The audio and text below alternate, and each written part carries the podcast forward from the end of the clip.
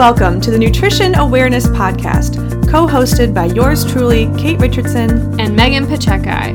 We're two registered dietitians here to make your life easier by debunking diet myths, sharing scientific information about nutrition, and keeping you motivated to reach your goals. We want to teach you everything we know by giving you real life examples of how we've helped our combined thousands of clients transform their lives, lose weight, and get healthy without having to go on another cookie cutter diet. On this podcast, we'll be giving you our best advice, strategies, and mindset shifts so you too can reach your goals using food and, most importantly, enjoy the process. Disordered eating is becoming such a buzzword and I feel like there's a lot of confusion among people on whether they have disordered eating patterns or whether they have an eating disorder and what it means to have disordered thoughts around food. But most importantly, if you do recognize you have disordered patterns and thoughts around food, how to overcome them to adopt more of a uh, normal relationship with food. So today I'm really excited because I'm talking with Morgan, a licensed professional counselor all about disordered thoughts around eating and food and sharing some tools with you guys if you recognize that maybe you have an unhealthy relationship with food. So, Morgan, welcome to the Nutrition Awareness Podcast. You're my first guest in a long time, so I'm so excited to be talking with you today. Yeah, thank you so, so much for inviting me to be on the podcast. I'm so honored to be on here as well and just share a little bit of my knowledge with your listeners and hopefully help some people out. Yay, I'm sure you will. So tell us a little bit about your professional background and basically why you're credible to talk about these kinds of things. Sure. So I am a licensed professional counselor in the state of Wisconsin. So for all your listeners, I'm sure you have a lot of Florida people. Um, I'm from Wisconsin. Um, so that is just our license up here, and it differs state by state, but it basically means I'm a counselor. I can diagnose and treat any mental health um, disorders, um, whether that is an eating disorder, depression, anxiety, things like that. Um, I have a master's in counseling. I went to UW Stout in uh, Wisconsin. I have concentrations in eating disorder, in substance use, in child and adolescent therapy. So, just kind of across the board, I have lots of information about different areas in the counseling field. Um, and essentially, in my program, um, we, we study the ins and outs of, you know, why do people do the things that they do? That's mm. kind of the, the phrase that we always talked about in the program is why do people do what they do? And really, eating disorders are just a part of that is you know eating disorders are to put it briefly another coping skill of you know underlying emotional issues and things that we've been through um, so yeah. You know i love that. So first of all you're the real deal. It sounds like you really work with a wide array of, array of people. What percentage i mean i don't know if you could guesstimate this what percentage of people do you work with either have eating disorders or have disordered thoughts around food? Exact percentage i'm not entirely sure. Um, let me think about that for a second. I for the most part i work with the younger population. I work with a lot of teenagers college students young adults um, and i would say a good majority of my clients are females as well just because a mm-hmm. lot of times people gravitate towards you know this same gendered um, therapist so I would say a majority of the girls that I work with have had disordered eating thoughts, or a lot of times as well, we find out, you know, they come in with depression, anxiety. We find out underlying under that, they've also been engaging in some disordered mm-hmm. eating or just had some thoughts about food in their body. And that also plays into just their mental health as well. So I would say probably 60 to 70% have had some type of thoughts of that or issues with it in the past. That seems accurate. It's such a big, scary number. But you know what's weird is I don't know if you find this, but in my personal life, just as a young female, in my whole life, I never felt like anyone talked about disordered eating. I don't feel like eating disorders were normal. I think diet culture, if you will, kind of masked some of, maybe not masked, but made it socially acceptable to have disordered eating thoughts, to say things like, oh, I'm not eating carbs right now, or oh, I'm on a diet. And it was a really easy way to hide disordered eating thoughts. But as a, as a teenager, when I was in the midst of my disordered eating, and through college and young adulthood it just wasn't talked about but then working as a dietitian and maybe you see this too as, as a counselor it comes out all the time i feel like probably about the same 60 to 70 percent of my female clients have had some kind of history or battle with an eating disorder or disordered eating before and i'm like nobody freaking talks about it or maybe now they do i feel like now with social media and, and the younger generation but nobody talked about it back in the early 2000s when that's when I was going through it. No, I would I would agree. I think you know in the last five years i think there's been more conversation about mm-hmm. it and like you said maybe it's just because we are both now in this industry but yeah i think you know the diet culture umbrella kind of hides all those other things and um, it just doesn't let that be talked about yeah so curious when you're working with teenagers and young adults, have you noticed over time, or maybe with different age groups, perhaps the Generation Z compared to millennials, any differences in attitudes around food, body image, or does it seem pretty consistent across the board? Um, I would say it seems I would say it seems more like people my age, I guess I'm 26, um, are, are more wrapped up in dieting and things like that, like finding specific diets, things that work. Um, whereas, you know, maybe the the younger generation right now, teenagers, high schoolers right now, more just think about their body and just confidence, I feel like, is lower overall so uh, I guess I'm haven't looked into exactly why that might be occurring, but I think that's kind of the trend that I've seen. I would agree. You, it's almost exactly what you said. When I have an 18, 19, 20 year old girl come into my office, the way she talks about what she's trying to achieve, she uses totally different lingo. She would not say burn fat, fat loss. She would never call it a diet. I mean, that word that I've observed with the younger generation is pretty evil compared to like you i'm 27 uh, all the girls who are millennials and especially my gen x and even some boomer clients diets are totally normal they talk about burning fat they'll grab their excess body fat in my office and show me like this is what i'm trying to, to burn off i would never see that with a younger client in fact what's interesting that i've noticed with the generation z's is they speak so highly of body positivity and that whole movement and confidence and loving yourself for who you are. They're very careful about their words, but then they're still going through a very similar struggle. They're just using different vocabulary to paint the picture. 100%. I completely agree with that. And I, feel like I sound like a millennial saying this, but social media is so prevalent with that age group, the, the younger mm-hmm. age group. And I think, you know, that's a big reason there there is the body positivity movement, but then there's also all these Instagram models and all these things that these girls just compare themselves to. And it's it makes me sad yeah you know i, I can't even I, I, mean i feel like i experience it a little bit too just mm-hmm. being on social media I don't, I don't know about you but it's like you can scroll through your feed and get eight different messages from eight different people you look up to. You see one woman who is really confident in her body. She might be on the plus size if you look at it from a closed perspective, and she's really confident and happy, and you're like, yeah, empowerment. And then you scroll down and you see somebody modeling Dior fashion, and she's got a very thin body. She's got a, a mm-hmm. size two, and then you start to mm-hmm. feel kind of bad about yourself, and you compare yourself. And I just think about when social media became really prevalent back when we were teenagers and in college and how there was never any talk about loving your body for its size. It was more of fitness Instagram and Fitspo, mm-hmm. or there was a lot of, you know, just comparison of of your body type. So I feel like it's moving in a good direction.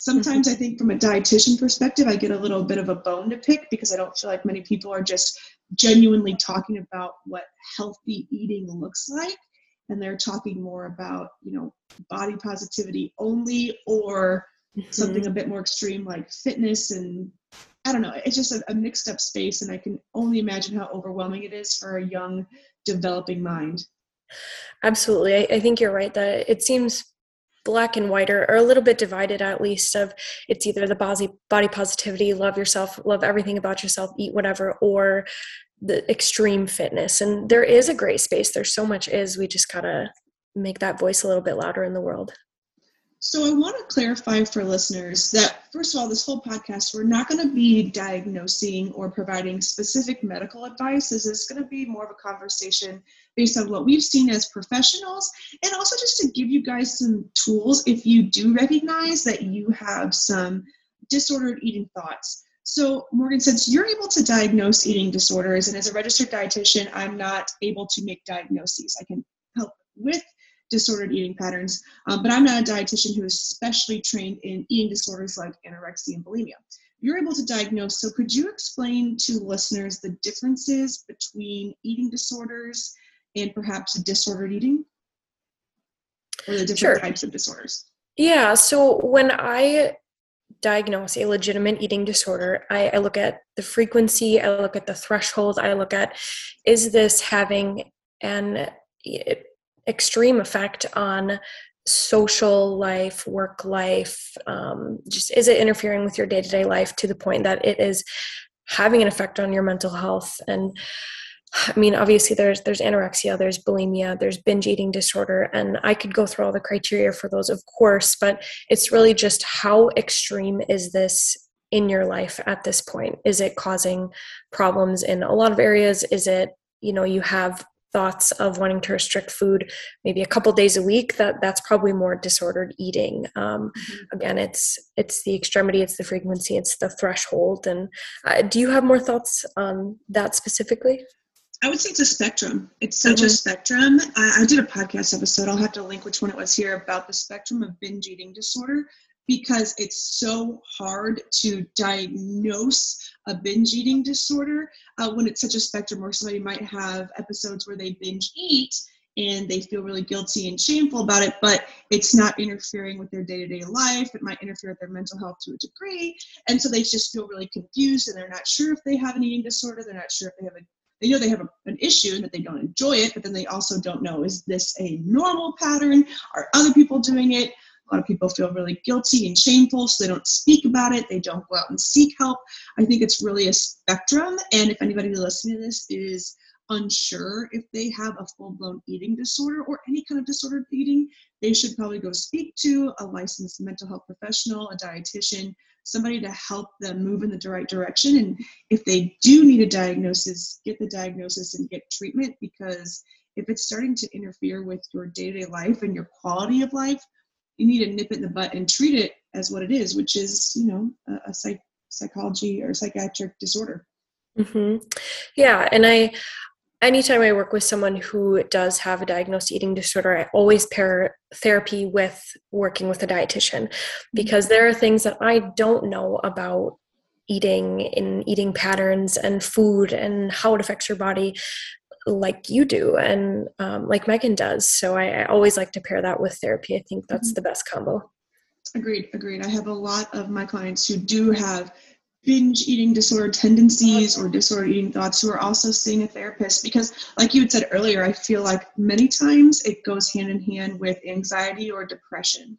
hmm hmm I find a lot of times, and tell me if this is your experience, uh, a woman who is suffering from something like binge eating, whether it's a binge eating disorder or whether they're having, you know, infrequent binges, but it's happening enough where they start to feel guilt or shame about it.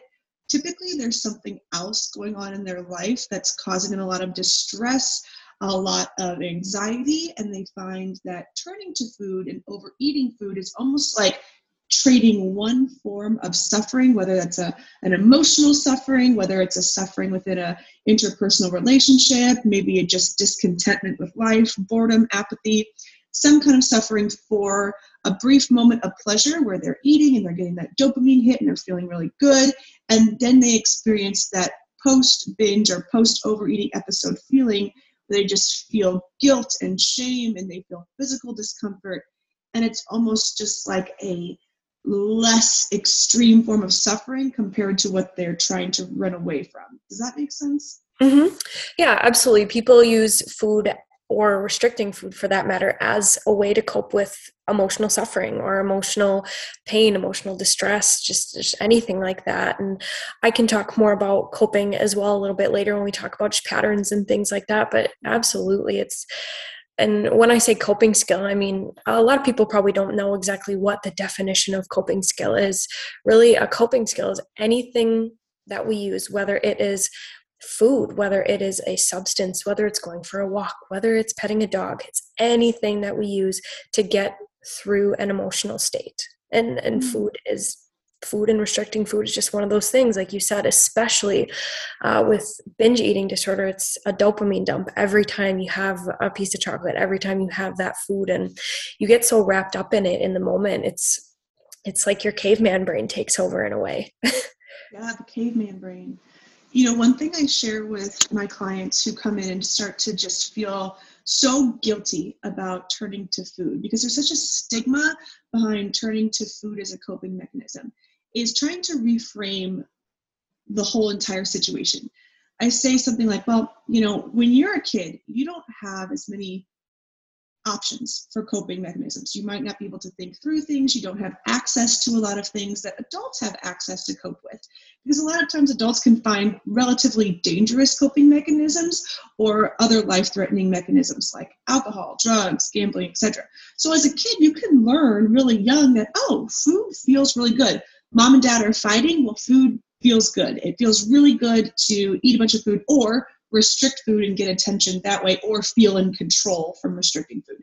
So it's almost an innocent it seems innocent when you're a kid because it's the only thing that you really have access to as a way to cope and you learn from a really young age food feels good or restricting food gives me some sort of power and you carry that into adulthood and if you compare that to other coping mechanisms, it's a relatively innocent one and one that shouldn't have as much shame attached to it. Even though I understand you don't want to cope with food all the time because how it physically and mentally makes you feel, you shouldn't beat yourself up about turning to food. It's very natural, it's very uh, animalistic, if you will, of our, our primitive nature.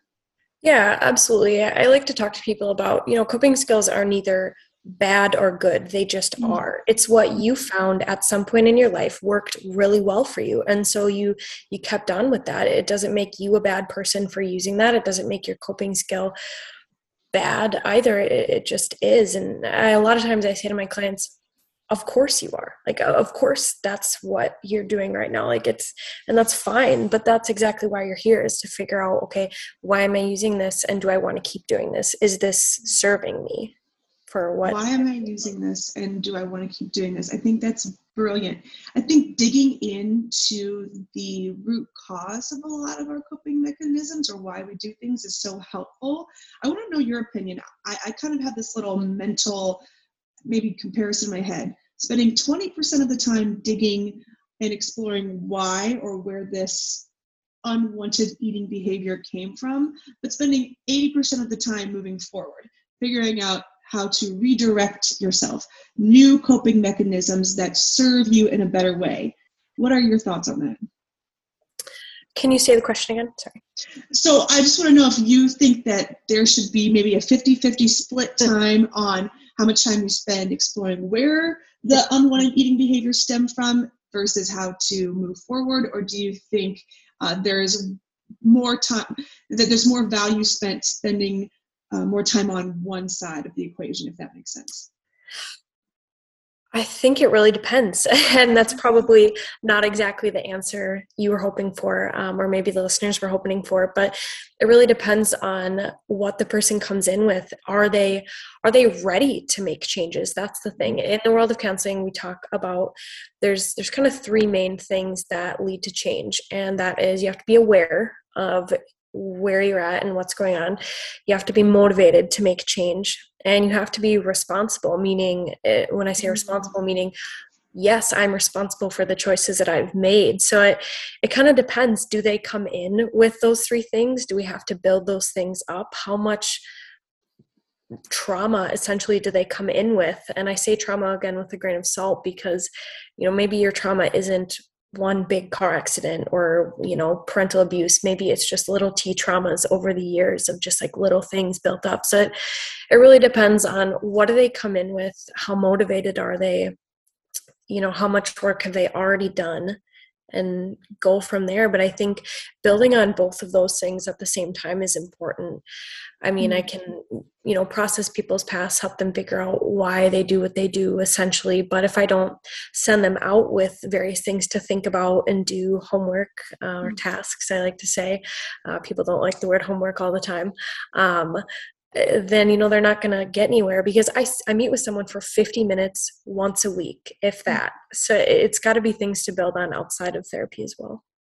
That is such a good point. It's when you're in that room with somebody a lot of the time spent talking about perhaps the awareness piece is really valuable because they might not be as motivated to talk to think about those things on their own. It's really hard to just sit by yourself in your own thoughts and reflect on past traumas. I mean there's a reason we like to suppress those things with things like food because it doesn't feel good to sit there and be like oh my god like what did i go through as a young child or as a young adult or any time in your life that made me do this? But when you're in that room speaking with a counselor or with your dietitian you're kind of lovingly forced to and then mm-hmm. you're right, that third piece, that responsibility piece, I always think of it as that accountability piece mm-hmm. of going out into the real world and applying a lot of things that you talk about. Mm-hmm. Just curious, in your own life, and you can share as much or as little as you want.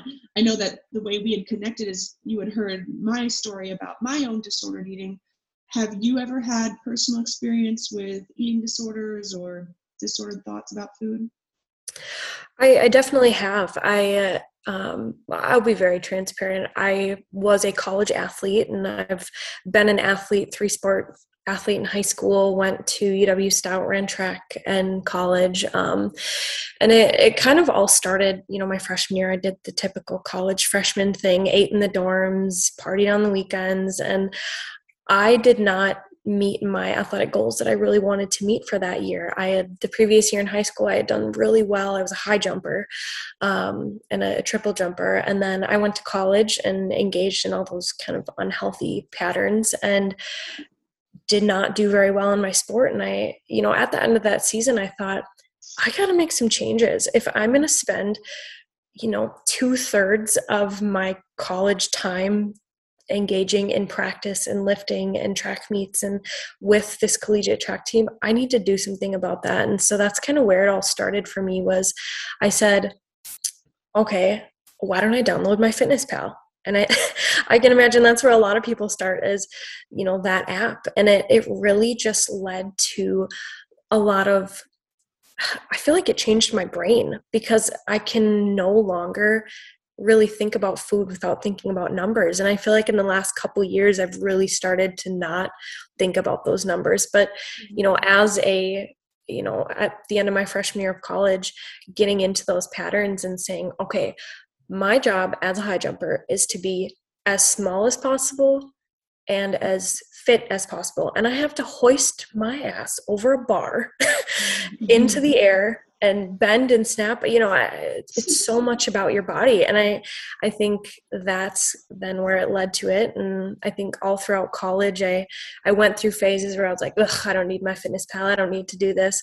I can just eat. And then you know final exams would come around and i'd be like oh i'm stressed. I need to mm-hmm. you know cope with this or the season's really getting into full swing. I need to cope with this. And i download the app again and think okay mm-hmm. i gotta really get into shape so that i can do well. I, I mean who doesn't want to do well in the sport that they put you know a lot of their life and time into and so um, you know that was kind of where it started and after i graduated I, I, did very well in track throughout college after that but of course you know that's why i got um, into those patterns but then after track ended is where it kind of dipped down even worse in i lost track. I lost this thing that i had had for eight plus years of my life and it was like well now what? Now i don't have this thing to keep me in shape. And so i i really dove into just kind of some disordered eating at that point and um, but at the same time i also started grad school for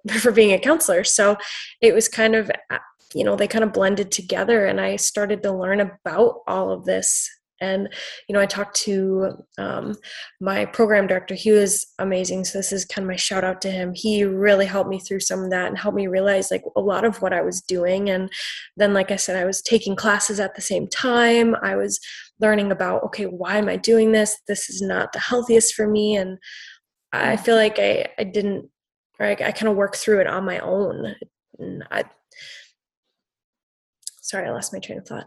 Um, but I, I, think the biggest thing is that the voice is always there, like that mm-hmm. voice saying, "Ooh, you know, you're you're losing a little bit of control right now in your life. Why don't we take control by counting mm-hmm. what you eat and you know, trying to restrict your food a little bit?" And it's like, ugh, no, no, don't go back to that. And you know, in the moment, your brain's like, yeah, yeah, I think that's a great idea. Why don't I do that? It's like, no, no, no, don't do that for all of these other reasons. And so it's it's been a journey, that's for sure. It's it's been a journey. And you know, that's really the brief overview of it, not going super in depth, but that's part of my story. oh, well, that's a beautiful part of your story. And I thank you for sharing that because it, it's hard, but so necessary for all of us who have gone through those kinds of things to just speak the truth to normalize having a complex with food. And you said a few things that really stood out to me. One of them was when you lost track and you were like, okay, now what? And it was just sort of this whole new phase in your life. And you remembered that restricting and using my fitness pal and dieting feels good. It makes you feel like you've got your feet on the ground because in the past your brain had learned oh, when I count calories, when I watch everything that I eat, something positive happens. You get this like almost immediate gratification of feeling like you're in control, or perhaps the mm-hmm. scale moves, or your performance improves. So your brain kind of learns to just focus on that positive aspect. And you naturally just sort of forget about all of the negative parts that come along with that. Being totally sucked into your phone, tracking everything that you eat, feeling anxious around food. I don't know about you, but I had a lot of experience where I would purposely seclude myself from specific events and I didn't partake in a lot of things that I really enjoyed because of fear of food or having to track the food, the anxiety of thinking like, oh my God, I have to plug in this Mexican meal into MyFitnessPal. How am I going to do that? It's just easier if I don't go. So your brain just kind of forgets about all of the horrible things that went along with it and just remembers like, oh, I lost five pounds when I tracked my calories for a month. And then you had said something else too, which was that you kind of out outgrew it, but the voice is always there. And I think that is so important because whenever we go through, and you can correct me if I'm wrong about this, a developing stage in our life where our brain is rapidly, you know, producing new brain cells and wiring itself to think a certain way in our young adolescence up to adulthood, we learn certain patterns that almost become ingrained in our brain is the way i like to think of it. I always think of it like a computer operating system. We're just kind of coded to think a certain way. And so those little codes and those little thoughts are going to pop up. But as you outgrow them you have to practice the skill of just rewiring your brain to think a new way. So i experience the same thing still to this day. Whenever i have the trigger or the urge to get on MyFitnessPal and track a bunch of things I'm like, wait a minute, this is a sign that something is coming up for me. And this is an old pattern, an old coping mechanism that's reemerging because I, I have dealt with both coping with food and coping with restriction. I'm like, something's coming up here. I know this is a signal. I need to put down my food tracker. I need to put away my measuring scale and spend some time redirecting myself, coping and addressing what is actually coming up for me and then that little urge to restrict disappears until next time and then i just repeat the pattern and it becomes mm-hmm. a lot less frequent and stressful because i know how to manage it mm-hmm. yeah I, I really like what you said about just the developmental part of our lives and how much learning those types of patterns at those points of our lives can just ingrain that in our brain like oh this is normal this is what you know this is how it's supposed to be and yeah then that voice definitely does come back and is there because it's trying to say hey let's let's get that, that control back. Let's mm-hmm. cope with this right now. And you know I, I remember there was one day i was i was sitting on my couch and i was trying to figure out okay what did i eat for breakfast? What did i do? And it was just sucking up so much of my time. And i was like dang i have so much to study for because obviously i was in grad school at that time. I have so much to do. I have to work tonight. I have this. I'm like this sucks. This takes up so much of my time. And I just remember thinking, I'm done. Like I, I can't do this anymore again. Like, you know, there there's obviously been different points where that's happened, but I think that was kind of the final tipping point. And I I think that was like in my first year of grad school, I was, you know, thinking about that. But so it was early on, but it was just a moment that I won't forget. It was just like, this sucks. I can't do this. You know, one thought that I had too, though, is you know how you were talking about every time you have a client come in, it always depends on how much time you spend with the awareness and the motivation. And the, mm-hmm. the same thing goes with nutrition because the reason why I, I, recommend a lot of people speak with a registered dietitian if they're not sure is there is sometimes where tracking your food in certain mediums whether it is on an app or whether it's just in a food and mood journal which we're big proponents of can be helpful but you want to talk to a professional and see if it's going to be something that's triggering for you I would say I'd have two different types of clients where I have somebody come in who has never had a food complex in their life. Uh, they just all of a sudden turned 40 years old and they started gaining a bunch of weight, and their old eating habits that they got away with for so long just don't work for them anymore because their bodies changed, their lives changed. And using a tracker for a while as a tool to really see what they're eating and understand the impact of food on their body, really, really helpful. And it can help me see what they're eating. But then if I have somebody who's 25 come in and she's had a similar story as me or you and has gone through a bunch of yo-yo dieting and restrictive eating patterns and disordered thoughts, that would be where using a fitness tracker or a calorie counter is really inappropriate. So I just wanted to say that because I don't want to get on here and demonize specific trackers because it's really worked for a lot of my clients, but that can also really put people in a, a dark hole.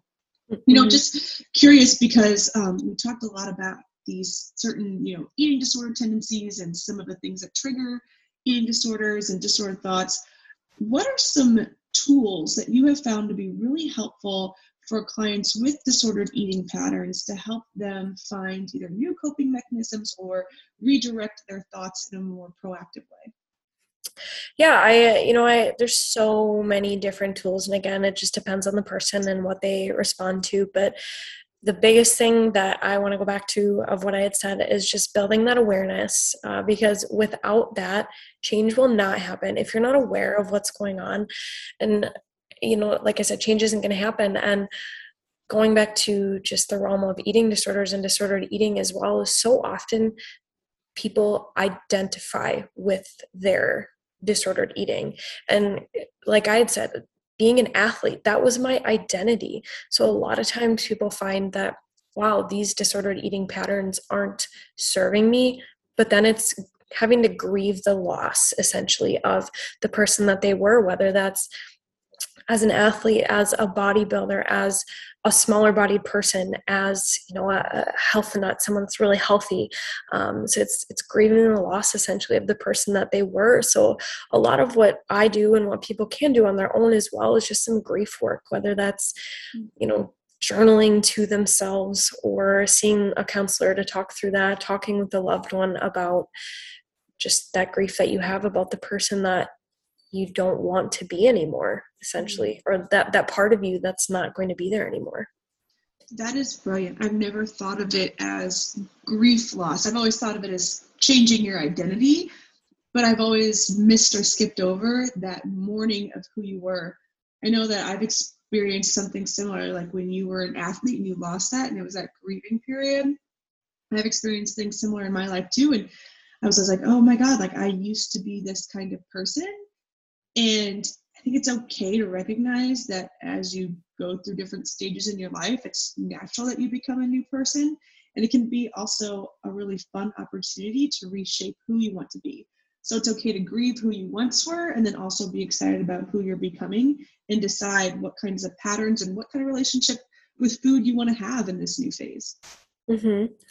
Yeah, absolutely. And I think some of that grief is is what keeps people stuck at times in that because they the thought of change is or the motivation to change is lower than the motivation to stay who they were yeah. but that that's where you know you and i can come in and say but but look at the, the grass on the other side you know look at look at what can come of this essentially and yeah. um, You know yeah. what that reminds me of is like that guy from high school who always relives his glory days. You know, like the varsity football player, and now he's like 40 at the bar with a beer belly. He's like, championship game in 1975.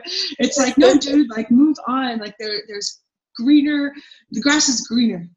Yes, absolutely. That's another tool. Um, well, we had talked about um, the voice essentially and kind of the voice creeping in of, hey, we should restrict food. And off of that, I just wanted to say being able to identify your trigger. And for those who don't know counseling language and lingo, a trigger is just anything that then can trigger an emotional state, whether that is fear, sad, anger, whatever that might be. Um, so, what is the trigger that is bringing on the voice mm-hmm. again? So, thinking about you know, a couple months ago, my husband and I, we just bought a new house. And in the midst of moving, I remember, oh my gosh, life was chaos, work stuff was kind of crazy. And I was sitting down one day and I thought, oh man, what if I just started, you know, getting ready for this bachelorette party that I have in April and just started thinking about, you know, changing my eating patterns again. And I thought, whoa hold on, what's the trigger here? Okay, my life is chaotic because I'm moving.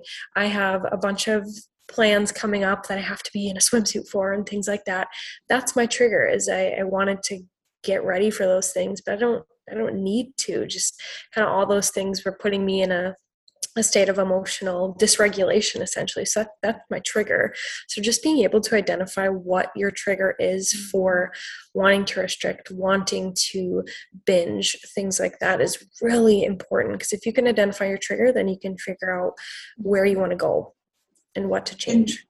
And, and not putting judgment on your trigger. I think yes. that's a big one too. I feel like it's so easy to feel guilty or bad about any trigger because it could be something huge or it could be something little and you're like, why does that trigger me? It doesn't matter. Don't judge it. A trigger is just a trigger.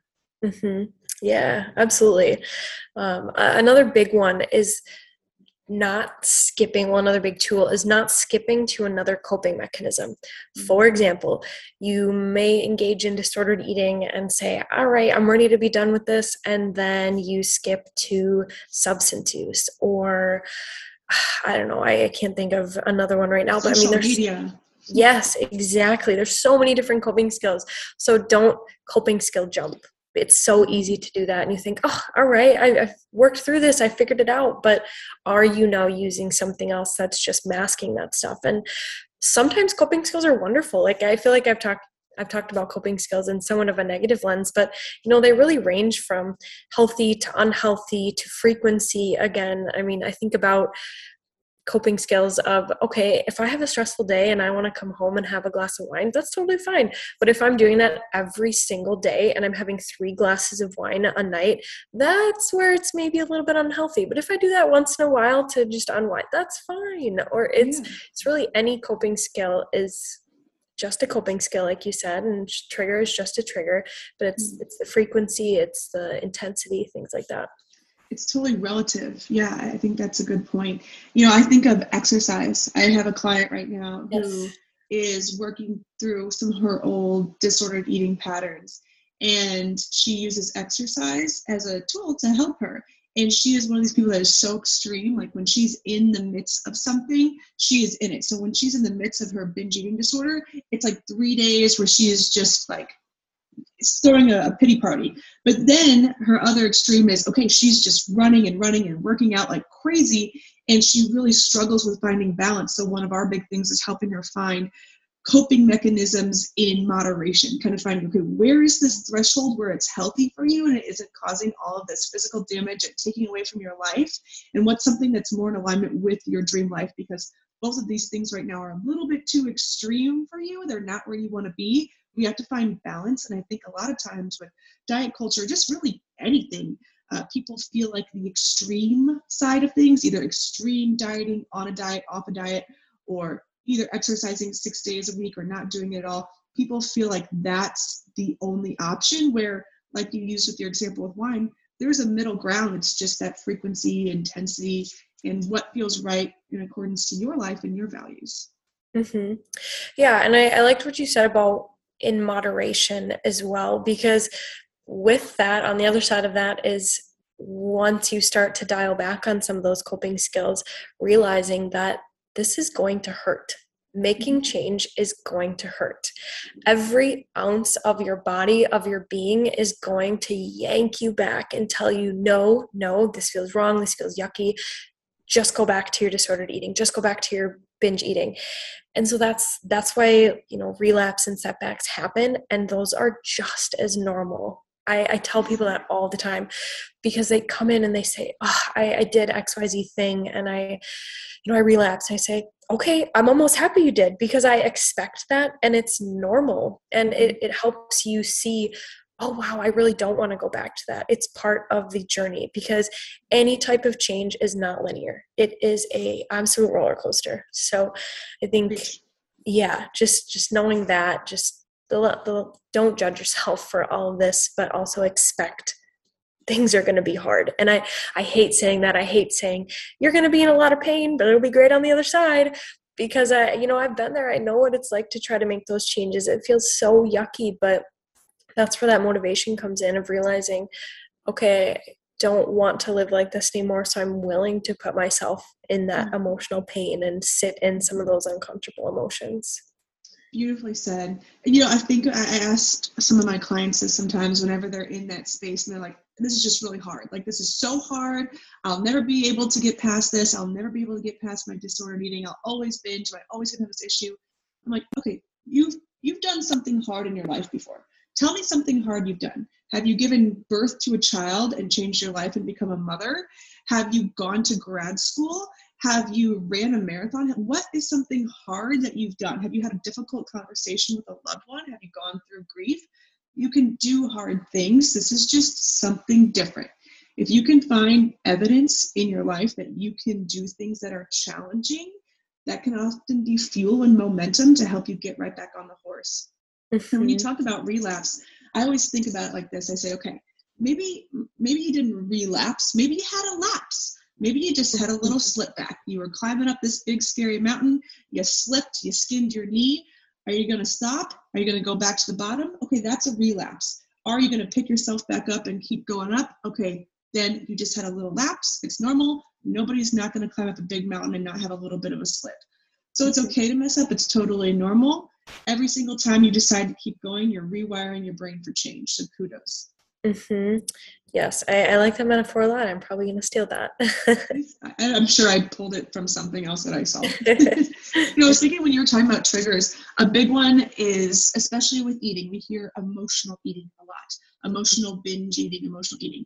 And I know for me, one of my biggest triggers is when I feel lonely, when I feel like isolated, I feel different than everybody else, or I feel like I got my heart broken. That's when I want to eat. And then I always feel worse after. So for me, recognizing loneliness and then not judging the fact or feeling bad about being lonely and not beating myself up or feeling like I'm weird for having these feelings, recognizing that it's normal to have emotions has really helped me redirect myself into different coping mechanisms that are more proactive. And I rarely have those times anymore where I emotionally eat in excess. It happens once in a while because I'm human and I'm normal, but mm-hmm. it doesn't happen because I was able to admit to myself, like, hey, I've got triggers and I'm going to mess up sometimes. It doesn't make me unworthy. It doesn't make me any less than. Mm-hmm. Yeah. And you know emotions are the spice of life but people hate them. Mm. people hate to feel their emotions and that's why coping skills are a thing is you know and, and why people get so dove into certain coping skills is because anytime sad comes up anytime fear or anger comes up people want to mask that with something So they don't like to feel that because you know for example maybe as a kid you were taught anger is a bad emotion. So anytime you feel an ounce of anger you say oh i'm gonna you know eat right now or i'm to mm-hmm. restrict or i'm to use a substance or whatever that might be. So yeah it's it's just interesting to look at emotions as a normal part of life because uh, we don't like them more often than not.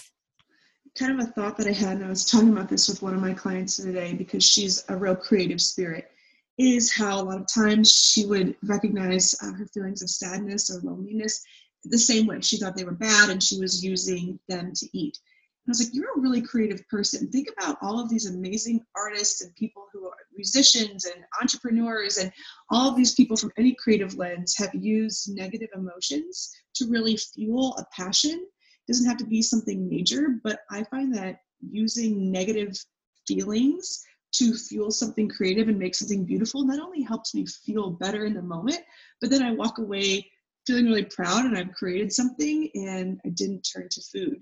So that's always one of the tools that I offer people who are open to it mm-hmm. is using the sadness or the emotion that triggers the eating as fuel for something more creative. And it doesn't have to be your arts and crafts lens of creative. It could be as creative as, you know, organizing your closet or writing in your journal or creating something out of nothing, just an idea, or it doesn't matter. Using it as a, a fuel and recognizing that negative emotions are often really inspiring. Mm-hmm. Yeah, absolutely. And the more that you look at emotions like that and kind of sit in those emotions, the better you get at feeling those emotions and less difficult it seems to do those types of things over time. What are some other tools that you have? Yeah, so, you know, just one of my favorite ones is just to tell people what if a seven year old girl came up to you and said, I'm fat and I'm so bad and I'm going to go eat? What would you tell her? And why are you different than that? You wouldn't tell her like you're bad, you're unworthy. yeah, exactly. I mean, we think about, you know, we tell ourselves those things in our head, but why would we tell somebody else that? So why do we deserve that? And mm. it's, you know, so often those phrases in our mind come from past trauma, you know, whether that's shame that was inflicted on you, whether you heard those messages from, you know, a parent or a coach or someone like that, but starting to reframe that and think about it as like you know why why would you treat yourself like that when you wouldn't treat someone else like that? And I, I don't like the word why but you know in that instance i just kind of gets people thinking about that. Why don't you like the word why? Um I, you know i think in grad school we are kind of taught you know don't ever ask people why are you doing that? or like why like why? It can come across as somewhat judgmental i think so i, I try to mm-hmm. avoid that word as much as possible unless mm-hmm. it is in you know it's contextual but i try to avoid it also i try to avoid the word should telling people they should do things or shouldn't do things and this can go along with eating and disordered eating as well as a lot of times we should ourselves and it sounds funny when i say that um, but just watching how often we use the word should in our mm-hmm. vocabulary towards ourselves and other people oh my gosh that's so true especially in the context of food i should or context of food i shouldn't be eating this. I mm-hmm. shouldn't be having this cake because it's not on my plan, or I should be eating this because it's healthy. And then it's almost like that teenage rebellion spirit, and you're just like, no, let's do it anyway. Like screw yep. the rules. Mm-hmm. But going back to your your point about the little daughter or the little seven year old girl, I think that works really well with my clients who have somebody tiny and small in their life, whether it's a mother mm-hmm. or an older sister or an aunt I ask them, Do you have a young girl or boy in your family that you love very much? Imagine if they were experiencing all the things that you're experiencing, you would talk to them completely different. So why don't you give yourself the same compassion and well, oops, I shouldn't say why. um, you don't do. Uh, but it's always funny because it's I get like the sick pleasure of watching them feel stumped. They're like, oh, I don't know. I don't know. I would never do that.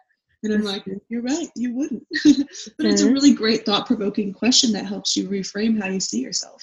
Mm-hmm. I think a lot of people don't feel like they are worthy of self compassion and mm-hmm. worthy. They feel like, oh, you are not good enough because you can't follow these rules and you can't ever do anything if you can't follow a stinking diet. It's really a shame. Mm-hmm. Yeah, and like I'd said, so much of that comes from ingrained patterns, like we talked about, ingrained thoughts, whether that's, you know, things that you did yourself with food tracking, things like that, et cetera, et cetera. So, um, another one that I wanted to mention as well is, and you know, this might sound extremely controversial, but weighing yourself can actually be a good thing. Um, it, I think it teaches you emotional regulation. I think when you see that number, you probably will be triggered early in your journey. But weighing yourself and learning to work through that and accept that okay it is okay that i weigh this versus this and uh, this isn't me saying you need to weigh yourself every day and it's perfect and fine and you should be fine it's me saying if once in a while you do get weighed at the doctor or you step on the scale at home it's good it's healthy to be able to work through that seeing that number and cope through that and i want to respect as well that some people aren't ready for that in their journey but learning to be able to do that later on in your journey is extremely important. I love that perspective. I have never thought of it like that, where that emotional regulation piece comes in, where you learn to see a number and not all of a sudden tie up your entire worth or completely let that dictate your day of eating or living. I thought of it like this. I've had some clients where I'm like, you know what, how about you, you know, go to the bathroom after you step on the scale and then step on the scale again. It's going to be a difference. That's how finicky the scale is. It means nothing. You can weigh yourself 12 times a day and you're going to get a different number just based on the natural fluctuations of your body. It's not that big of a deal. I found that that can really help people with that emotional regulation piece too. It's just a number. But agreed, some people get really triggered, they're not ready, they'll spiral out of control, and that's a place to work to. Mm-hmm. Yeah, absolutely. And I think, you know, a lot of um, counselors that do focus specifically on eating disorders have a scale in their office and they literally tell their clients, okay, step on the scale and then let's talk about how you're feeling, what's going through your head, and work through these emotions in our session. I think it's the perfect place to teach people to be triggered is in a therapy setting in a safe environment so that they can later do that on their own. Hmm. Interesting. That's amazing. I lo- I've never thought of that before. I've never considered that as a therapeutic tool. That's beautiful. Mm-hmm. Yeah. Um, tools? I know you said you had a lot of good tools. Do you want to share yeah. two more? Um, yeah, you know, honestly, we we've sprinkled a lot of them throughout our conversation already. I, I, like that this has just kind of been a flow. Um, but I think an obvious one is just purging your social media. I mean, mm-hmm. looking at the different messages that you are receiving on the daily, whether that's Facebook, Instagram, TikTok, um, things like that. I mean, what messages are going into your brain every single day for how many hours? I mean, I will fully admit I am on Instagram a lot. I, I do enjoy Instagram. I love seeing pictures of other people, but I've had to purge my followers often, or who I follow at least, because they weren't serving who I want to be right now and the mindset that I want to be in. Beautiful. You know, you just sent something that reminds me of a tool, if you don't mind me sharing it. Yeah. Um, a good one. I have two good ones that I'd like to share. One of them would be, just like you said, the person that you want to be. I have a lot of my clients, especially before we start a daily accountability program, which is where we work every single day with the client virtually. And I have them get really crystal clear on the kind of person they want to be. I find a lot of people don't spend a lot of time reflecting and getting a clear image, idea, vision, goal, North Star, whatever you want to call it, of the kind of person they want to be. I always call it the ideal you avatar. So it would mm-hmm. be the ideal Morgan avatar. What does she look like? What does she do? How does she feel around food? When she's eating out with friends, what's it like? When she's cooking at home, what kinds of meals is she eating? What kind of movement is she doing? What does her day look like? How much money is she making? So getting really clear on the ideal version of who you want to be and then thinking about how food plays a role in that. And we work together to make sure that vision is really healthy and realistic. But 100% of the time, no one's going to be like, okay, the ideal version of me is using food as a coping mechanism, and the ideal version of me is not sitting there on social media or on MyFitnessPal tracking every single thing at group dinner. So once they can see that, oh, this is not who I actually want to be, then we can start putting in some new coping mechanisms, some new things in their life that get them closer to where they want to be. I have a client doing it right now. He really wants to cut back on how much he socially drinks, just doesn't fit in his ideal avatar of himself. And so a lot of times we're talking about hey, what the ideal version of you do when he goes to this party. Is he going to have 20 beers or is he going to have two and call it a day? And so when you get a crystal clear vision, you can recognize, ah, you know, some of these coping mechanisms, these eating patterns really don't serve who I want to be. Mm-hmm. Yeah, gosh, I, I like that tool a lot, and I think I'm going to steal that as well. well, it's funny. I, we got it from well, I got it from um, you know, when you start a business, you talk about who your ideal client avatar is, and then you create a lot of your content uh, for the person you're speaking to to really serve them, and you can do the same thing with yourself. Mm-hmm. Yeah, yeah. Um, so, one last tool that I can mention is well, I don't know if it's necessarily a tool, but just something to think about or ponder if you are wanting to make changes around your eating patterns is not changing too much at once.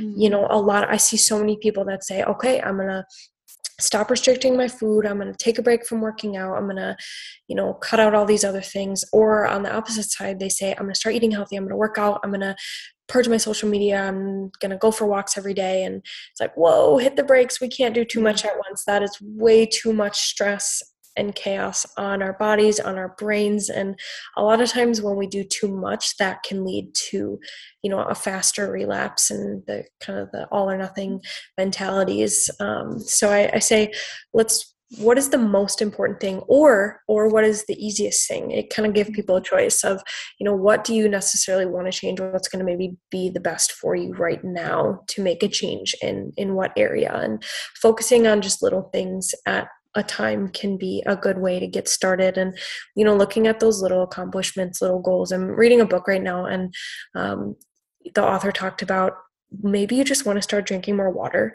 And so every single morning, you keep a promise to yourself that you are going to drink a glass of water during your morning routine. And that's it. That's all you change. And you can slowly start to build your confidence in yourself. Mm-hmm. And I think that's important. Key word there. You know, it's beautiful you say confidence. I have so many people when they tell me, like, why are you why are you wanting to change your eating habits? Why are you trying to lose weight, get healthy, blah blah? They want to be more confident. And I'm like, okay, well, the way you get confident is by what you do. So if you can start to create evidence that you can do things, you build confidence and you become that confident person even before you hit whatever health or weight goal you're trying to achieve or that you think is going to bring you confidence. And I love that. Doing those small things makes you feel empowered. And giving yourself kudos every single time you do drink your water in the morning, whether it's keeping a little check mark tally in your planner or whether it's tracking water in your daily agenda of, okay, I had this many glasses. You start to collect concrete evidence that you can do hard things. I've had a lot of people do um, what I call the top three. So they pick three things, that's it. Nothing else matters. Three anything else they do is bonus. Three habits to change. They can't be overwhelming but they have to be a little challenging. There's a nice little fine line where they don't make you feel stressed, but they're not easy. So it might be every morning having a glass of water, every day getting 10 minutes of movement, and every day eating a vegetable lunch. Literally, that's easy. And if you can do that over and over again, it becomes habitual. And then you start to rewire your brain to automatically want the water in the morning. And once that becomes easy, that's when you take that out of your top three and you insert a new habit that helps you continue to level up. Mm-hmm, mm-hmm. Yeah, it's so much about rewiring, rewiring that brain, rewiring those patterns, rewiring your body and brain to go together with all that stuff too. A lot of times there's so much disconnect with those as well it takes a lot of time. It takes time. I think that's the hardest part. We're humans. Yes. We want our Domino's pizza in 30 minutes. Oh, yes. We, or I guess people, do people even do that anymore? That's so millennial. We Uber Eats. You want your Uber right. ASAP. You want your online shopping process order to be done from your couch right away. We're just people who want things really fast. These mm-hmm. things just don't happen fast. Sorry, Charlie, there's no way around it. Changing your habits takes time. For some people, it is that 30 day gold standard. For some people, it's a week. For some people, it's six months. So you kind of just have to let go of any kind of quick timeline and enjoy the journey, as they say. Mm-hmm. Yes, absolutely. Absolutely. So we've talked about a lot of tools. Yes. Is there any things before we wrap up today's podcast? Are there any final words that you want to give to listeners right now? I'm thinking somebody who might be hearing all these things and recognizing and admitting that, yeah, they have some disordered eating patterns. They might be aware of it, they might have some idea of their triggers, but they're not really sure how to implement some of these tools or where to go next. What would be your best advice? Yeah, so I think just understanding that it's okay to not be okay. I think that's such a phrase now in our world. I've seen that so much on social media and on, you know, the platforms that I'm involved in. But it's okay to not be okay and to ask for help. Asking for help is a sign of strength, I, I like to say. And so, where to start with all of this? I think, you know, I always tell people it sounds very um, basic, but go to your county health and human service department. they are going to have all the resources. They literally build resource documents of dietitians, counselors, um, you know, eating disorder clinics, um, just different things like that. Or maybe you want to just have a health coach or whatever mm-hmm. that looks like and look up resources. You know, Google obviously is a thing in our world, but I, I look for reputable sources, good reviews, things like that on mm-hmm. different clinicians and professionals. But there's so many apps nowadays too. Oh my goodness. And obviously we live in a social world so there's facebook groups there's apps there's just so many resources so you are not alone in this is there is something for you it's just a matter of figuring out what that is and on that mm-hmm. note as well is i think there's a statistic out there that it takes about 3 therapist to find the therapist that you click with. And you know sometimes it's the first one maybe sometimes it's the fifth one but approximately it takes a couple therapists to figure out what you're looking for in a therapist someone that you click with someone that understands you and sometimes too for you to feel ready to make changes too. Mm-hmm. so not giving up after you know the, the first try with a dietitian a therapist a health coach whoever that might be. Agreed. Beautiful well, Morgan, I appreciate you coming on here and, and, sharing your wisdom. I appreciate you taking the time to talk in depth about tools and share stories and share your own story. It's really appreciated. And I hope to have you on the podcast again sometime. Yeah, this was wonderful. Thank you so much. I love this. We hope you enjoyed this episode of the Nutrition Awareness Podcast. And if you did find it helpful and want to share it with the whole world, screenshot this episode and tag us on Instagram in your stories at nutrition.awareness so we can connect with you. To get notified about the next episode of Nutrition Awareness, be sure to hit subscribe so you never miss an episode. And to create your own personalized nutrition plan with us, be sure to schedule your virtual or in person consultation on our website, www.orlandodietitian.com. Now get out there, fuel up, and live your healthiest life. We'll see you on the next episode.